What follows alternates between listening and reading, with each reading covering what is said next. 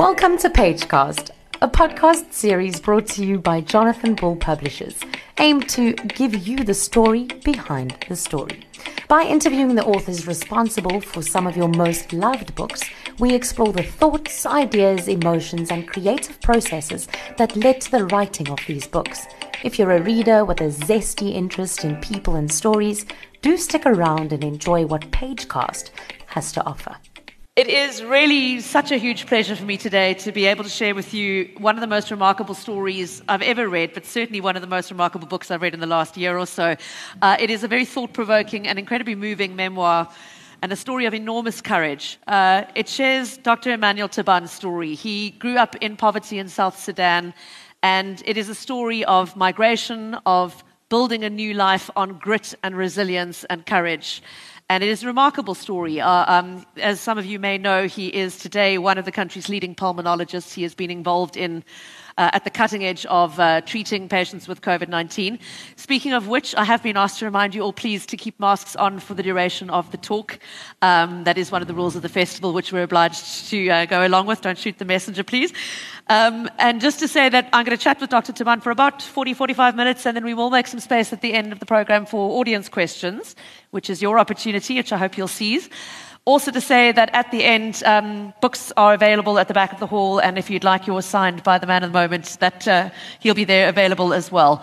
So, thank you all very much for joining us. And Dr. Taban, what an honor to have you with us. Thank you very much for being here today. Thank you so much. I first want to say, really, thank you so much for, your, for this amazing welcome and also for attendance. I'm in full venue. I never thought of that a few years ago. Mm-hmm. And I'm really very grateful. And thank you so much. It's, it's grateful to honor. see you in, in person. We've chatted on the radio, so it's very nice to do this face to face. Let's start with a little bit of background for those who haven't read the book and don't know the full extent of your story. You were born in South Sudan in a very small village uh, and a very happy early childhood, but not an easy one. Well, uh, what I could say that I think when I was born, I was just like the rest of the African. My surroundings were good. I was helpless. When you're helpless, you accept your circumstances the way they are. Whether you're poor or whether you're rich, you don't know what's better. So your surrounding determine how far you go. And that was my story when I was growing up in South Sudan. And I was a happy child, despite, uh, despite poverty. I believe that a nurse once told you as a youngster that you could be a doctor, and at the time you thought it was an absolutely impossible thing to say. It's, it's, it's actually amazing, you know what, that people actually can predict your lives. And, and it's not just really, I think sometimes actually you could link the fact that this person look at you saying, but you could become a doctor, and I was about seven years old. I think she always seen something in me that maybe I didn't know. I mean, that I even know what doctor's all about. But uh, for me, it was amazing actually looking back that she could actually predict that I'll become doctor, maybe based on my personalities and the way probably I behave. I don't know. She had no idea what long path, though, awaited you in getting there.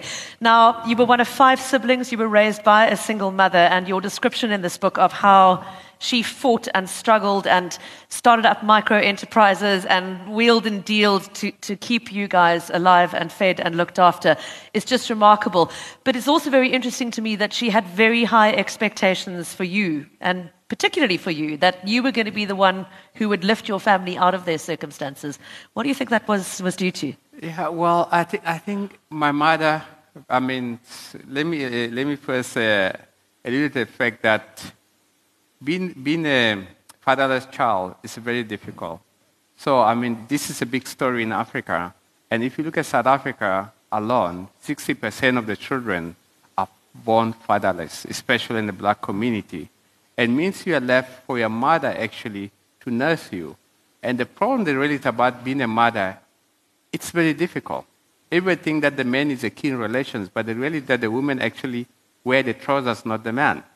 And I will tell you why. If you're a mother and you have a child, if you have one rand, you must divide 50 50 with your child. But if you're a father, if you disagree with the mother, you just walk away. And you don't need to pay anything back. And that was the story of my mother.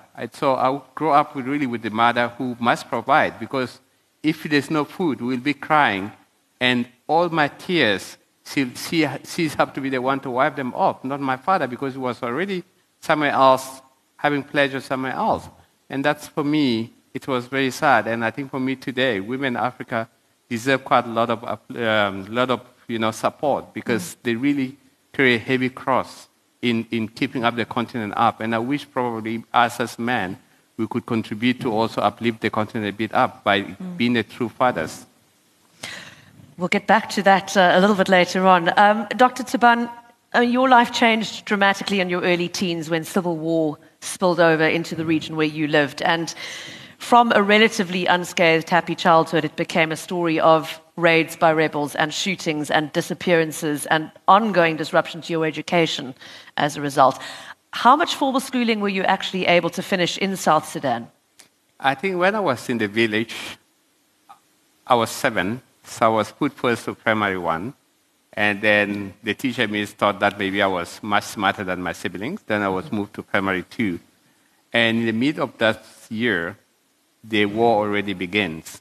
So I spent half of my time in the bush, running with no school.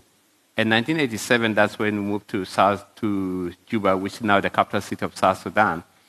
And there I got an opportunity to go to a Catholic-based school, and I was moved to primary three. And that was the first time really that I had a proper schooling. And I did that quite well up to primary six. And then the war again came now to, to Juba, capital city. And after finishing primary six, we, we went two years without school. And then immediately the school reopened, and I thought, wow, I think I'm clever enough. I'm going to move to intermediate three, which is what's called grade nine. And I went to grade nine, of course, after struggling, I passed. And again, then the war begins again. So that was the five years of school that I did in all of South Sudan. So my school was badly uh, interrupted. So I know up to now I have certain deficiencies in my basic education, which is probably my language. I could speak, but if you have to write, it's extremely difficult. So that's why I probably need to get a ghostwriter to write my book. and, and, yeah, but I think chem, maths, science, analytics. That I mean, you, it's not a problem because I could comprehend that very well. Yeah. So I think my school was a bit short-sighted. Yeah. I mean, which makes where you've ended up all the more remarkable. Um, particularly then, I know at the time peers of yours were being taken away to become child soldiers. There was that very real threat in between the disruptions to schooling. There was that immediate threat that you might be the next person that, that was grabbed. And it was your arrest and torture at the age of 14 that really was the catalyst to you deciding you could not stay where you were. You weren't able to even tell your family about the decision to leave, were you? Talk to us about what decision you came to and, and, and where your feet took you. You know, the, the reality is that, of course, when we went to Juba, my mother, you know, when you're in the village, you have the wild fruit to eat. You have the neighbors to go and get food. You play. There's a lot of support. Our grandmother house was close by. Uncle was close by. But when you went, go to capital city, where everybody got their own house, house with fencing, you cannot get wild fruits anymore. So life become extremely difficult. So you become a burden for the family. And that was, for me, it was very hard. And of course, because I was a very young, clever child who needed more stimulation. However, there was no any stimulation in the, in the city itself. You know, and that's, I think, become very difficult. So as time goes, the, the family view us as a troubled child. And until the point that I left the country, I reached the point that where everybody think that I was a troubled child because I wanted education. I wanted more in life. But people could not understand that because when you grew up in places like South Sudan, the very important moral that you should suppose uphold, one of them is to go to church, pray and pray and pray. But at the same time, I didn't see any value in that. So I ended really not going to church the way everybody expected me to go because I just didn't understand why should we go to church and pray endlessly and nothing change. It didn't make sense to me. I needed school. I needed training. I needed work. I needed something which I couldn't get it. And of course, when I found myself being arrested in, in, the, in the, put in prison for a number of weeks, six weeks, torture, that's, that was first thing to say, I need to get out of my predicaments. And that's when I converted to Islam.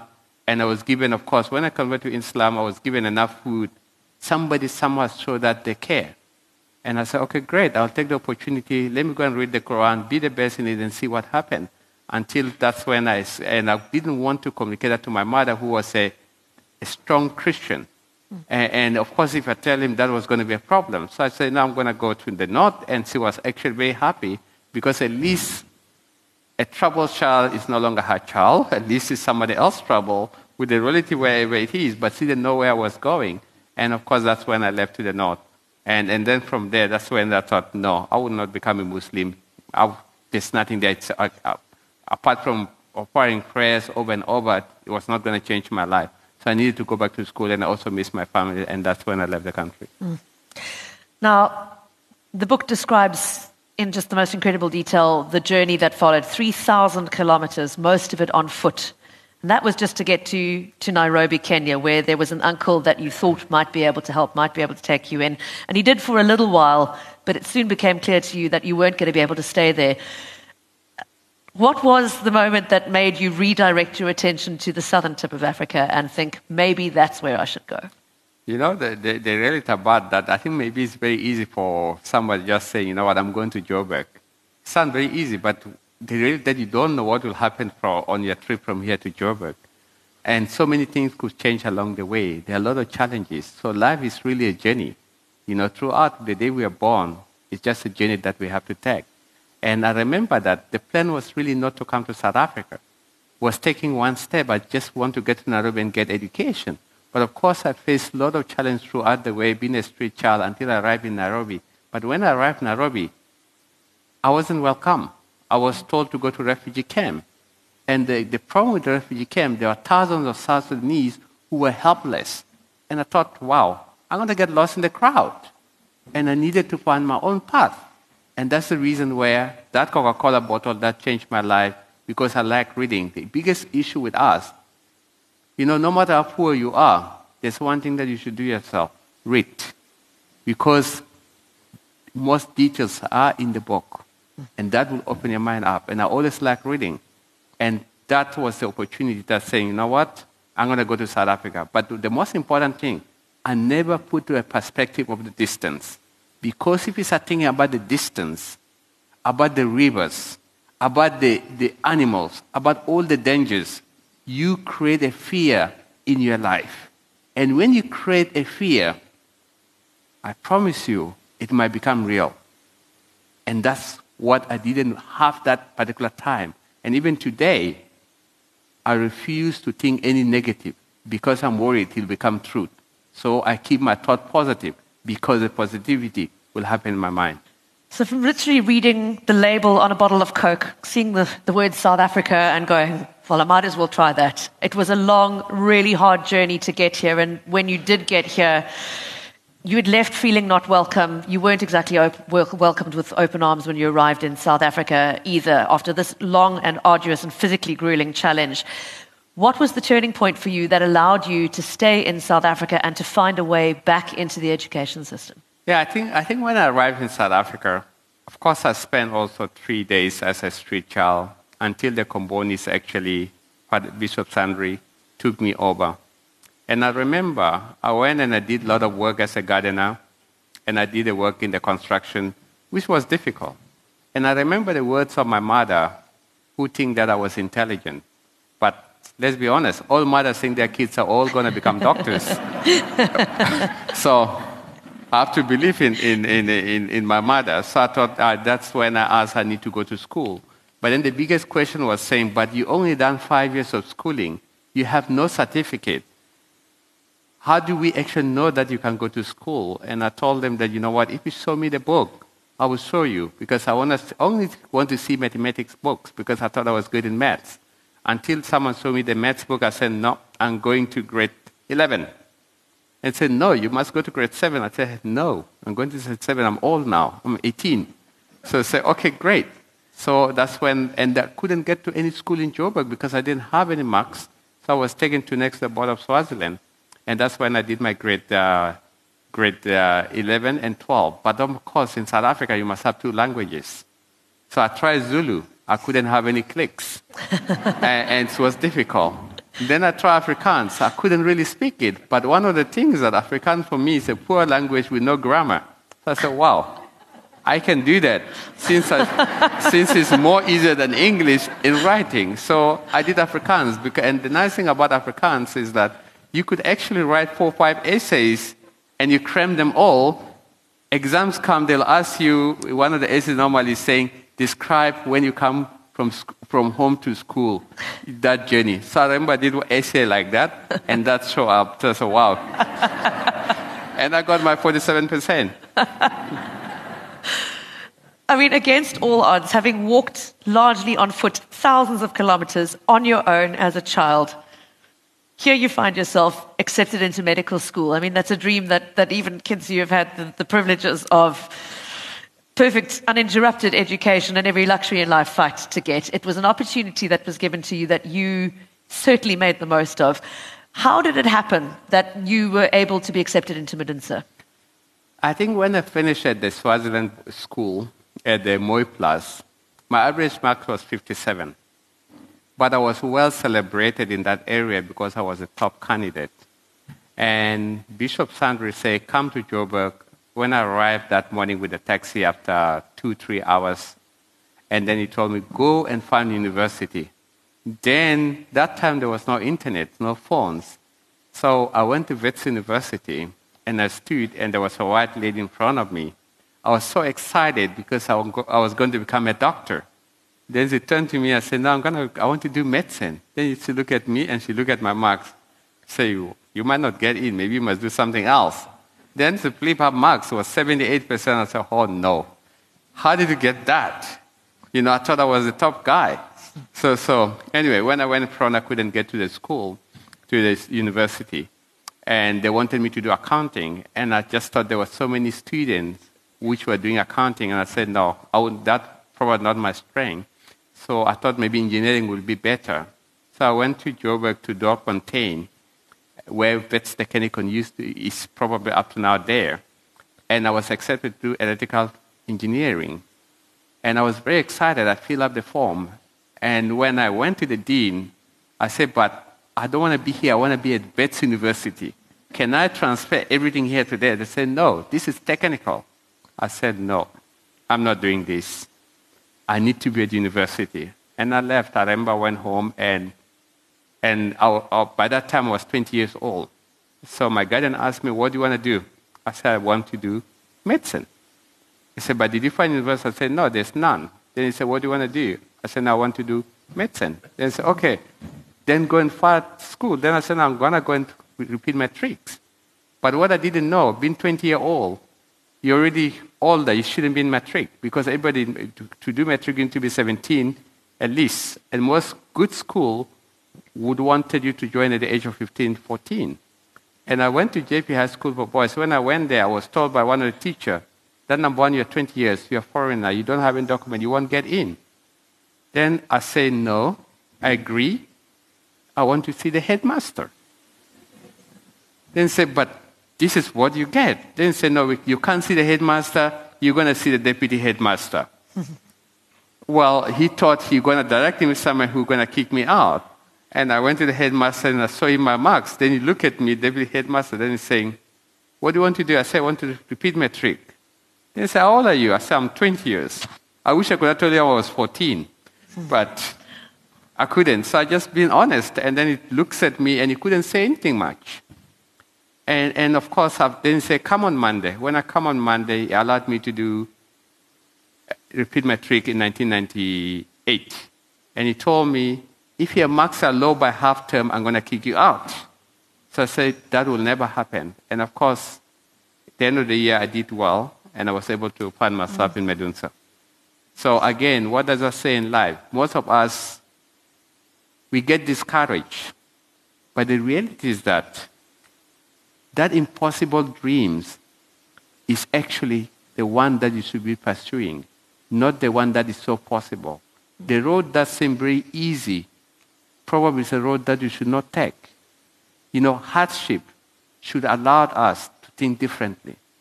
And that's for me, it's how life should be. And I always choose the difficult route than the easy route. I'm going to fast forward in the story to the point where you've not only qualified as a doctor and finished the medical degree, but gone on to specialize in pulmonology. And here you find yourself working in rural Mpumalanga, dealing with lung diseases, uh, not knowing that down the line a little further, uh, a pandemic was coming that was going to rock, particularly your specialty, to its core. Here you sit, a doctor who has been persistent, insistent, resilient throughout this story, and those became the qualities that were needed more than ever when you faced wards that were overflowing with patients that nobody quite knew what to do with. What was that like for you? Uh, to be facing something that was so unheard of. I mean, even in all of your medical training, certainly you would have dealt with the HIV pandemic in, in, in your training and in your early days of work. But this was different, this was new. Um, you've just spoken to us about always choosing the more difficult path. Uh, this time, did you feel ready for it when it was presented to you? I don't think nobody will ever be ready for COVID 19. I think when COVID 19 outbreak come, we all, like everybody else, doesn't know anything. We don't know much. So there's so many difficulties in different professions. But like any other conditions, there are very few principles in life. Know your basics. Your basic needs are absolutely very important, whether at your household, whether at your workplace. So I was that person who is passionate about my career. I have my basic training that I masters. And I always say that's how the brain works. When your basics are, are in order, your brain thinks at upper levels. No, doesn't need to start looking at the basic things saying, but you haven't done one, two, three. So when COVID came, yes, I was like any other doctors in South Africa, but I still have a passion. For those who are sitting here, I have a lot of questions people ask me, but how do I know my purpose? What's my purpose on this earth? The question is that you will never know your purpose until you start working on your passion. And if you master your passion, your passion will lead you toward your purpose in life. And I think for me that's very, very important. And my purpose in life was to be a good doctor, save so many lives. And my passion was to, to really make sure that whatever I do, I do to the best of my ability. So when COVID came, of course, I, the first we did very well until I lost two patients. And that's when I thought, okay, what the hell is happening here? Why am I losing my patient? Because remember now, the family cannot be in the hospital. You have to sit with them on Zoom, on telephone. And there's so many questions. And it breaks you down. You know, the kids crying, family crying. You just think like, what can I do? And that's when I end doing bronchoscopy. Bronchoscopy is not a miracle cure, no. It just, everybody doesn't want to do it because they think they're going to die. But now imagine if you're a doctor. You decide you, you are afraid to die. Or the police officer is going to say, we're not going to go to crime area because we're going to get shot. How will the society be? All of us having chance in our careers to stand up. And I think for me, COVID was there to give me that opportunity to stand up. For me, it was an opportunity to innovate. So we should not be looking at the problems as problems. We should look at them as opportunity to innovate, opportunity to resolve those issues. And that's what we should be doing in Africa. And that's for me, COVID giving me that opportunity to be able to, to, to explore my, my ability and also to make difference. And that was unfortunate. What I did was not really to make me famous. I want to save life. That's, mm. that's really what I did. I have to say the difference is that there are some police who won't go into crime hotspots in parts of Cape Town, and you were not afraid to go in in the height of, the, height of the pandemic, which is a very clear difference. Um, you have had throughout your experience of getting to this country and training in this country and even working in this country, as you relay in the book, at various times encountered people who have made you feel unwelcome. You've encountered racism in the workplace, you've encountered xenophobia, you've encountered your own difficulties with, with police. And time after time after time, reading your book, I kept thinking, this is, you know, would you stay? Would you continue to stand for it? This is going to be the thing that makes him go, I'm done. And yet you never were. How, I mean, how do you feel, particularly as somebody who's given so much to your work in South Africa, when you look at what's happening in Gauteng with, with Operation Dudula and the like, and the, the resurfacing of xenophobia, how, how do you feel as a foreigner who has made his life here and, and committed himself here as you've done? Well, I, again, I will say this life is a journey. So on your way, when you're driving home, you're not guaranteed that's going to be smooth. Means there'll be accidents, there'll be potholes, there'll be difficulties. And they're there for a reason. So if you close your eyes, you will have an accident. There are a lot of signs on the road home. That's the reality. So for me, South Africa, seeing all these problems that's happening, you just saw that people have short-sighted and have learned something in my life that took me a while to believe that is true. I will never, ever change my life if I'm going to run away. Running away is not an option. I'm Africa in African. I'm South African. I have documentation like everybody else. That's the reality. And also, I'm South African who should be contributing to solving the problems in South Africa. That's, that's the reality. So I'm not a victim. The problem in South Africa is that majority of people are victims. And when I say victims, it's not limited for black people. Even currently, the white South Africans feel that they're victims too. Because they think like, BEE, I cannot do one too. And black people say, apartheid, I cannot do things. And all of them is all rubbish. The, the reality is that, step backward. You are an individual. If your problems is me, how do you expect to change? Because I hold the key in your life. I'm the, I'm the problem in your life. Means you will never change. So means the problem, if you look at life like that, you need to be start viewing that the reason why you're not doing well is because of you. And you need to start looking what's wrong with you. Why aren't you doing well? Do you have enough skill? Do you have enough education? If you ask yourself the right questions, you'll find that you are the problems. And the sooner everybody start looking themselves as being a part and parcel of problems and start solving their own problems, their country will change. And that's for me, that is the reality. So if you look to some Malema or President Dudula and whatever it is, they're very clever individuals, but they're giving a wrong solution to a bigger problems. Because the problem in South Africa is not immigrants. I always said South African got problem with South African. Mm-hmm. That's the reality. So the problem is not immigrant. The problem in South Africa is not white people. The problem in South Africa about the negligency of the black child, the fatherless child, the ability to focus resolving the problems, homelessness, poverty, and everything. And South African really shouldn't be poorer until all of us start thinking differently. The whites are coming to South Africa, they are done well. How do they do it? Maybe it's time that we need to step backward and start asking ourselves, but why others are doing well? Why this guy come here with absolutely nothing 20 years ago, but now he's living a top like maybe like a white person? What does he do differently? You know, we need to ask all those critical questions. And if you as individual start asking certain critical questions about yourself, chances are good that we can resolve the issue in South Africa. It's not about one leader lead the masses, but it's about individuality, start asking the right question and finding solution for those questions. So yes, I will not leave South Africa. I've been to US, I've been I've traveled around the world. They all have their own problems. But the opportunity that you have in South Africa, you will never find it anywhere. And that opportunity requires you to work between 8 to 14 to 16 hours every day. If you do that like I did for the next five years, your life will be better. So maybe that's what you should think of.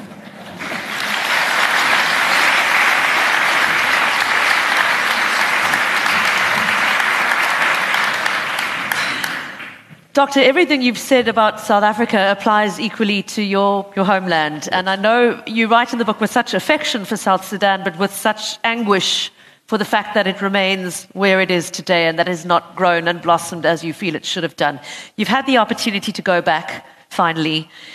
Tell us, I mean, firstly, tell us about the emotional opportunity of reconnecting with your family, but then we'll have a, lo- a, lo- a wider conversation about what else you found there. Well, I always, when I go to South Sudan, I always say this South Sudan, or like the rest of the Africa, is a very beautiful continent where the most poorest people live.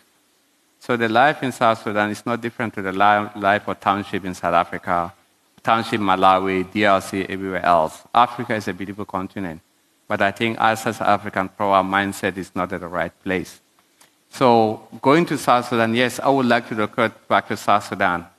And the most important thing, if you look at the new book, uh, second edition, I've written chapter 16, where I talk about life. First half and second half of life. First half is a survival. Second half is a life of purpose. So my survival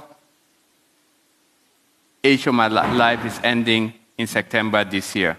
But next year, from September onward, I want to live life of purpose. But I found out that after a lot of thinking, if we cannot do something great in South Africa, where I have a lot of people to support me and change things in South Africa, chances are good that I will not even succeed in South Sudan. So I'm, I'm working currently on my projects that hopefully maybe next year it will come out. But I need to see whether I could resolve certain issues in South Africa before I resolve issues in South Sudan. Mm. And I think for me, it's so possible here. And I think if you're a South African, maybe it's time you stop thinking about New Zealand or Australia because it's easy to resolve things here, it's easy to find solutions and succeed here. Mm. You have, though. You've, I mean, you've, you've gone home and had the opportunity to meet with the president of South Sudan post independence to talk about potential investment there, to talk about particularly building education. And I know agriculture is something you're very passionate about building up there.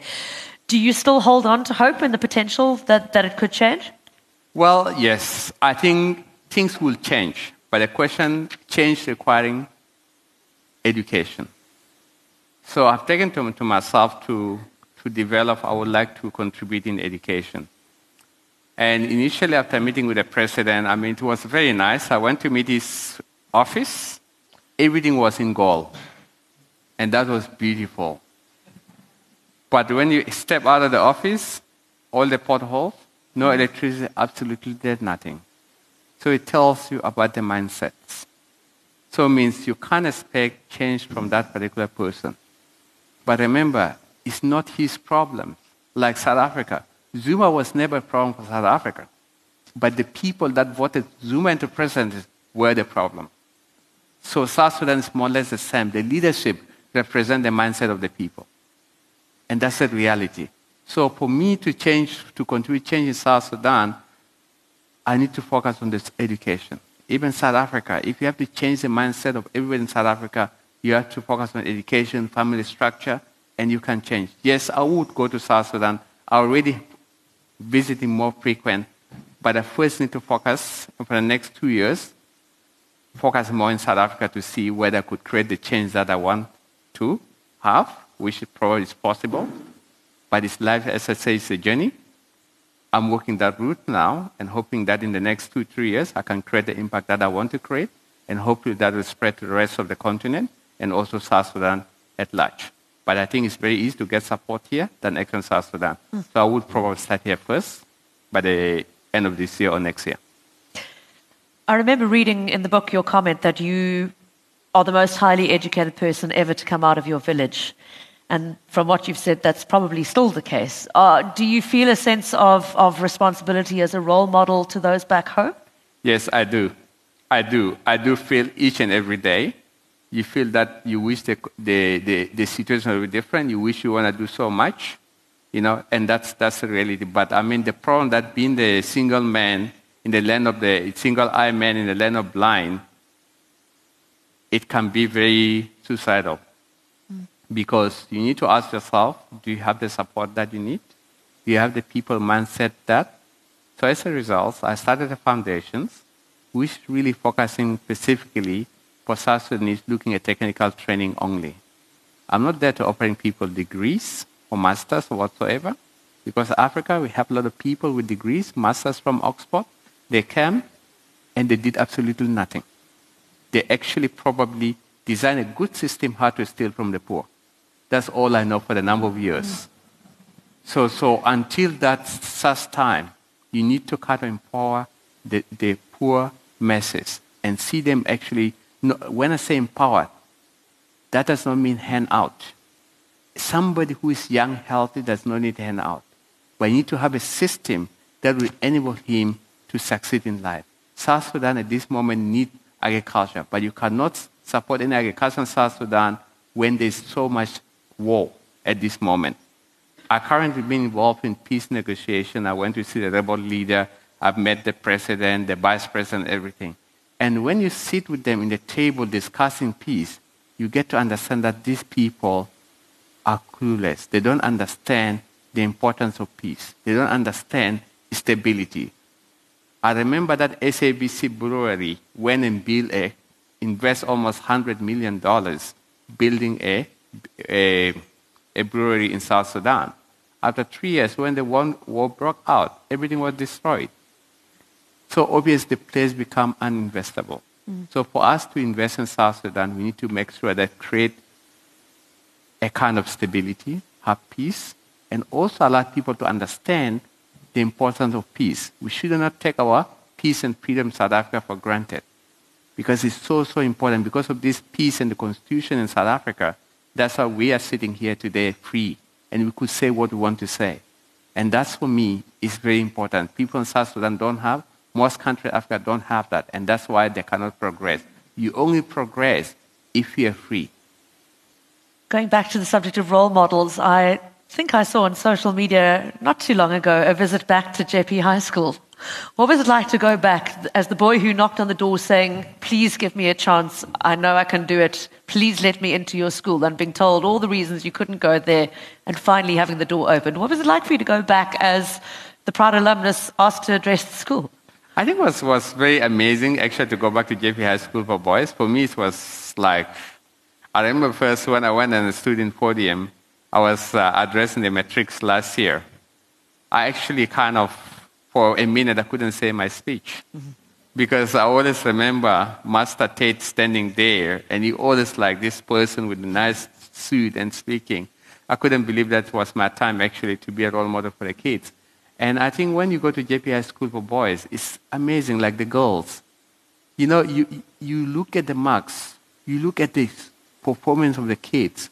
You know, if you just take the marks and don't look at the color, you'll be surprised. You will think that, wow, these are all white kids. But when you look at it, actually most of the top students were black students. And that for me was very amazing. So, and that always take me backward. If that's black kids getting so much marks, why are we still having townships? Why are we still in, you know, it's, it's, it kind of make me restless. It tells me that there's more deeper problem than that. So for me, that's what I will always be playing role model for the kids. And always for me was to tell the kids, you know what? A degree is not good enough. You must link this degree to skills. Children need to be able to do things for themselves. You rather give someone to learn how to do gardening than actually to have a certificate because he can fit himself with those tools than actually with a certificate. And I think for me, that's where the problem we have. So Jeppe High school, it reminds me of this, but at least it gives me an opportunity to be able to make difference, to talk to these boys and tell them my story and tell them how life can it be if you can't do something for yourself. Not what degree you can have. Being a doctor, uh, I've been a doctor. It's not an amazing job. People think it's amazing, but you know what? You need to love it. If you don't love it, it's frustrating. You work 16, 18 hours. Like for the last four days, I only slept like two hours, three hours, over three, four days. Who want to have that life? But because I love it. So you need to love something for you to excel in it. And if you don't love it, don't do it because of the money. There's, no money in medicine. There's no money anywhere. But money comes when you have passion in something. Doctor, I mean, there were many children born in South Sudan, probably at the same time as you, who were intelligent and had the potential to achieve the things that you've achieved, but they didn't. They didn't set on a journey of thousands of kilometers on foot in pursuit of bigger opportunities, and they didn't have the resilience that you had to keep on fighting for that dream, no matter how hard it got. What is it, do you think, that was different about you or the early influences in your life? When somebody asks, why were you able to do it when others didn't? What, what is the answer? First, let me say to this if I'm a president of South Africa and somebody has walked 600 kilometers to come to South Africa, I'll welcome him and give him an opportunity because this person will be exceptional. That's the reality. But what me, I think my mother was a good role model. My mother was never in the house. If she's in the house, either she was making sandwiches or either she was making uh, brewing alcohol for selling. She was always busy something to bring money for us in the house, for us to eat. And that's the reality in life. I don't know how many people here sit in the beach for every day for, for 365 days a year. Because if I do that even for two days, I get sick, my body get achy. We are not meant to, to rest. We are meant to work. And my mother was that person to show me that as a human being, you needed to work. And that's for me. And the fact that she was a perfect role model because she didn't have time. She had to do everything by herself to keep us afloat. And she had five kids. And she was able to do that. And I think for me, that exposure probably made me who I am today because you only learn from your surrounding. Your surrounding determine how far you go, and that's the reality. So, what have you taught your own family and your own kids? When, I mean, do they have an easier life than you do, or do you, do you want to school them in the same, the same school that created you? I think, um, I think my daughters, I think whether it's genetic, I'm not so sure. Like my firstborn, she have learned one thing. She need to, I don't tell her what to do.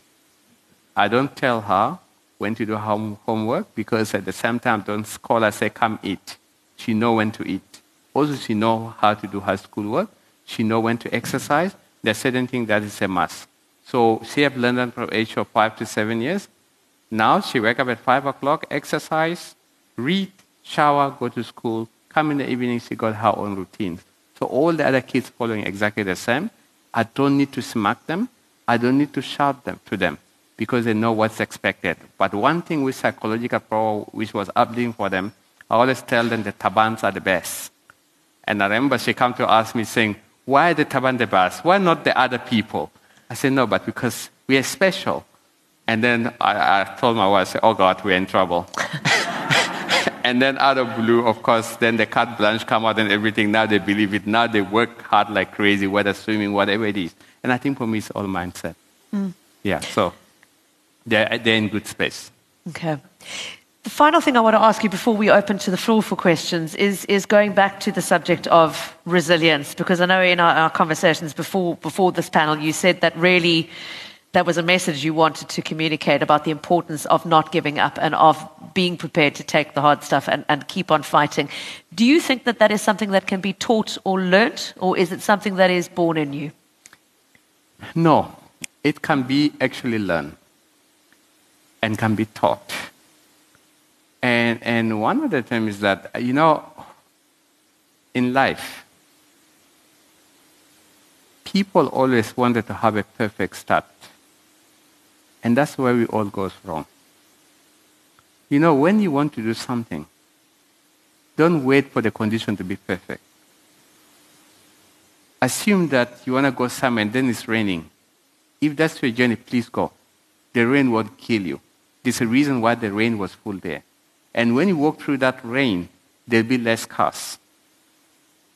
The road might be smoother, means you might develop your strength to work. So basically, that most of the ideas that we have in our lives, any ideas that we conceive, if it's conceived when you're comfortable, chances are good that it's unlikely to succeed. Most ideas that are, that are conceived when you are uncomfortable is likely to be a success. So, today, if I stay in township, chances are good that I will not sleep. Today, if I have hardship, chances are good that I will not sleep. So, what does COVID 19 did for us? COVID 19 has given us opportunity to introspect.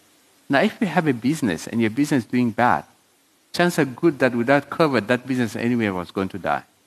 So it means you need to find a different way to say, looking at it, saying COVID 19 has exposed me to there.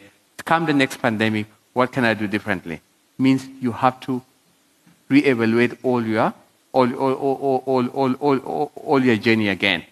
And, and, and I think for me, success is not something that is super special, require planning. It's just you taking a step and failing. And I always tell people, you never ever learn from your failure. When you, when you fail something, it's finished. You don't learn anything. But if you never give up, that failure become a mistake. And mistake is correctable. If you correct mistake, become a success. So for me is that don't give up. And keep on pushing. Stop listening to the noise. When people tells you you, this is not going to be successful, then maybe you must spend 24, 36 hours doing it because it's going to be successful. Because when everybody knows about the outcome, you're not going to win anything. But when everybody doesn't know the outcome, you're going to succeed. And all of us, I like to believe this. God is not racist. I want to let you know that. In the past, I've thought that God was racist. Because if you look at South Africa, you look at the township, it's all black. But they pray the most. But you look at the Stellenbosch and everybody, it's all white. And that's the reality. So and I asked myself a couple of times, is God racist? The answer is no, he's not. Because each and everybody is given, is created with equal opportunity. And I think maybe it's time that we look within ourselves and resolve this. And for you to, to sort that out requires certain kind of determination in you. That hard-working spirit. And believing in yourself. And you only believe in yourself when you look at yourself in the mirror and ask yourself, what did I do wrong? Why am I in this place? Why am I not successful? And when you start asking those questions, your brain also starts giving you answers. Because the brain itself, one thing about brain, the brain doesn't like hardship, doesn't like suffering, it like easy. So if you tell yourself, I'm going to run five kilometers, the brain going to tell you, you find that your muscles start aching, even before you run. But if you start running, you find that the moment you run and you tell your brain, I'm not stopping, you find that out of blue, all your pain's gone. Your lungs open up and you start running. And when you arrive there, that's when you start peeling the egg. So basically, what does that mean? For every success in life, you must train your brain that I'm going to do it. And you need to fight that voice within you why you should do what you want to do. I'm not saying that, of course, to do something evil, but do something good. As much as we value your work in medicine and uh, the cutting edge work in, in pulmonology, we have such a shortage of inspirational leadership, not just in South Africa, but worldwide. Have you ever considered leaving medicine to go into politics, either in South Africa or in South Sudan?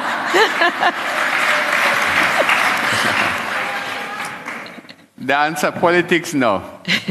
but, but will I do something in, the, in leadership? You know, the question that I think there's so many misconceptions about leadership. What is leadership? Leadership starts in a household. You know, if, you have, if you're married, a husband and wife, somebody must lead that household, isn't it? And that's for me is called leadership. It's not Ramaphosa. It's about what each household do exactly, what each company does, what each doctor does, and whatever, even radio presenter person. Thanks for joining us for this week's episode of Pagecast. We have an incredible lineup of author interviews, so head over to our Facebook and Instagram and follow Jonathan Ball Publishers to stay updated and in the know regarding future episodes. Thanks for your interest in the story behind the story. Happy reading from everyone at Pagecast.